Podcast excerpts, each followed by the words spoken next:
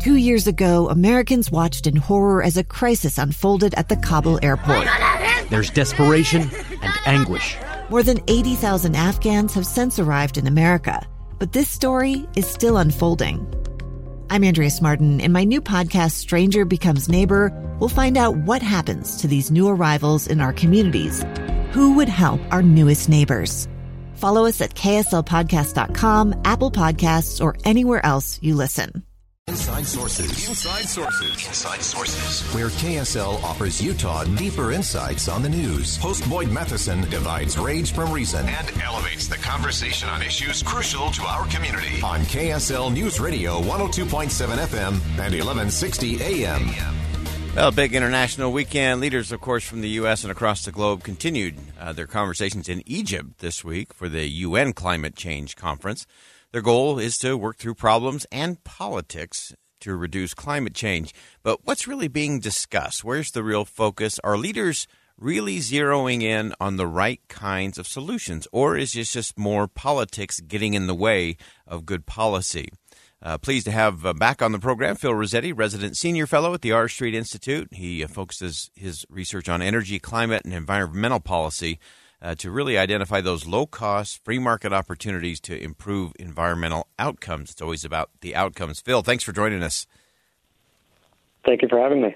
Uh, so let's dive right in. Uh, I'm going to start with the headline of your piece. Uh, is climate change still the priority of the climate conference? That's a good question. Uh, it seems like it isn't anymore. Uh, it's been very interesting to see, kind of over recent years, much more of the focus at the uh, the annual COP, the Conference of the Parties, has been on legacy emissions and developed uh, nations, you know, the rich nations like the United States. And as we're seeing, you know, more of these climate impacts, uh, the developing nations, the poor nations, are very quick to say, hey, you know, you guys got to do something about this. Uh, there need to be funds to help our development, uh, et cetera, and, and cope with these things, uh, what they're calling loss and damage. Uh, and this is all, you know, well and good, and it's important to keep a, a clear view of of these issues. But it's also not going to reduce future problems. It's not going to reduce future costs. Uh, really, if we want to bring down these costs and improve people's livelihoods in the future, we need to be focused on actual emission mitigation, where those opportunities are, and that is not really what's being discussed at the COP anymore. Yeah, and so let's dive into that just a little bit uh, in terms of what's happened between 2010 and 2020, in terms of where those emissions increases are coming from, and, and also where the decreases. Who's doing well in those categories? Yeah, it's a great question. So, looking at you know in the past and in the future, uh, both in the past, the developing nation has uh, developing nations have been the largest source of emissions increases China, especially, has increased their emissions uh, massively. They're about uh, close to around a quarter of global emissions now. Mm. Uh, developed nations, rich nations, they've reduced their emissions. The United States has been the leader basically since 2010. We've been responsible for about half of all emission declines in developed nations. Um, since 2005, we've, we've basically cut our emissions more than every other developed nation combined. And then you look forward and the developing nations, that is expected to be over 90% of the emissions increase. So when we're focusing on the rich nations and saying, hey, what are you going to do on climate? Uh, that's really not where the opportunity lies for curtailing emissions. They're already cutting their emissions, uh, whereas it's the developing nations who have uh, rapidly growing energy demands.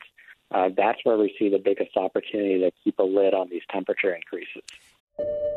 I'm Dave Cawley, investigative journalist and host of the podcast Cold.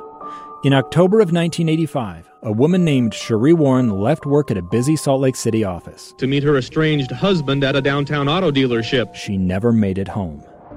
Sheree's car surfaced weeks later in Las Vegas. In the parking lot of a hotel casino. No one knows how it got there. Strange. It was strange. Both Sheree's estranged husband and her boyfriend raised suspicion for investigators. I kind of thought that he might have done something. But no arrests were ever made.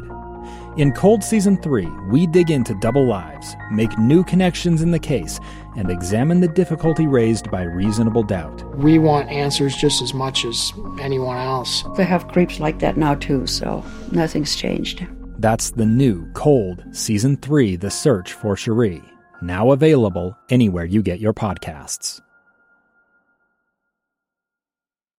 Yeah, and so as you as you look at that, and looking particularly at China and India, they seem to to be uh, the real driving force in, in, much of that. What are the conversations uh, around that? I mean, is it is it just simply uh, uh please, please, please, we really need you to do better with emissions, uh, or is this just kind of a circular conversation? Uh, I, would say it's been more of a circular conversation.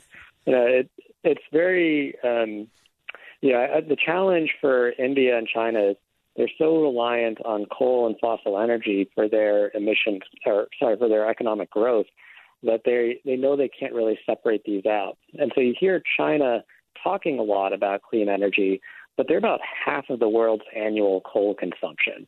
Uh, there's just no way that they can uh, cheaply and easily make these transitions. So they're more focused on uh, critiquing the United States and other countries. And it's been interesting. There hasn't really been a whole lot of hold uh, India and China to task or keep them accountable for these emission increases. Uh, India's pledge for uh, cutting emissions is entirely contingent on other countries paying for it. You know, they're saying they'll make progress, but someone else has to foot the bill. Uh, so this is not really a recipe for actual improvements in emissions. Yeah, that uh, it seems. Well, it's easy to point fingers and place blame, or or say, "Hey, we're all for this," as long as uh, we don't have to pay for it, as long as uh, you're going to do that. Uh, I want to dig in just real quickly, Phil, with you on some of the ways to actually get at. it. I know so much of your work is figuring out how does the free market work in this. What are the what are the low cost free market ways to actually get to the right results? Is there anything coming out of the conference that gives you uh, a window or a vision or a little bit of hope that hey, there's there's a path where maybe some improvement could happen? That's, a, that's a good question because I'd say I have less hope for this conference specifically. Uh, it's actually, I think, kind of regressed the conversation. Mm. Uh, you, you, look at the expected cost of uh, how much it takes to address climate change globally or have a clean energy transition. And with the t- current array of technology, we see multiple estimates uh, coming in around $50 trillion. So it's just not feasible to say, oh, you know, someone else is going to pay for it or rich countries will cover the cost. Even John Kerry said it's not in the zone of reality, he called it. Mm. Uh, yet that is what we're seeing as most of the focus. If we want to address climate change, we need to find ways to have a global market that enshrines competition where clean energy sources are more competitive and have comparable utility to fossil fuels. And that really comes from having a globally competitive and interconnected market uh, where American companies can compete in China and other places. Uh, and a lot less of the, hey, you know, let's just keep subsidizing everything which actually reduces the incentives for uh, improvements in cost effectiveness. Yeah, I'm, I'm, so glad you mentioned that because so often we say, oh, we just need government to invest more in so many of these things, but often that does stifle the innovation because it creates this uh, false reality, and you're picking winners and losers, uh, and suddenly there's there's not a whole lot of incentive because it's impossible for anyone else to get in without those big government dollars coming in, which are usually achieved through lobbying efforts rather than results efforts in terms of uh, what they're producing. Uh, how do we get past that part of the equation and, and get to where we can have some real transparency and accountability for those results? Yeah, that's exactly right. And I say there's uh, you know more complexity in the solutions than we would like, but uh, at the end of the day, it, it's really kind of a recognition that if you're subsidizing a company you are shielding this company from the responsibility of improving their profits by reducing costs and improving uh, utility to consumers. So having less of a subsidy regime, having more competition, focusing less on the sort of mandates we see at home, you know, a lot of these uh, renewable portfolio standards, and more about just having a competitive environment where the outcome is valued, that's what's going to drive the real cost down is going to help these technologies to be competitive in countries where uh, they can't afford to pay the subsidies that we do in the United States. That's why we talked to Phil Rossetti. He's a resident senior fellow at the R Street Institute. Always gives us great perspective on all things energy. Phil, thanks for weighing in today. Thanks for having me.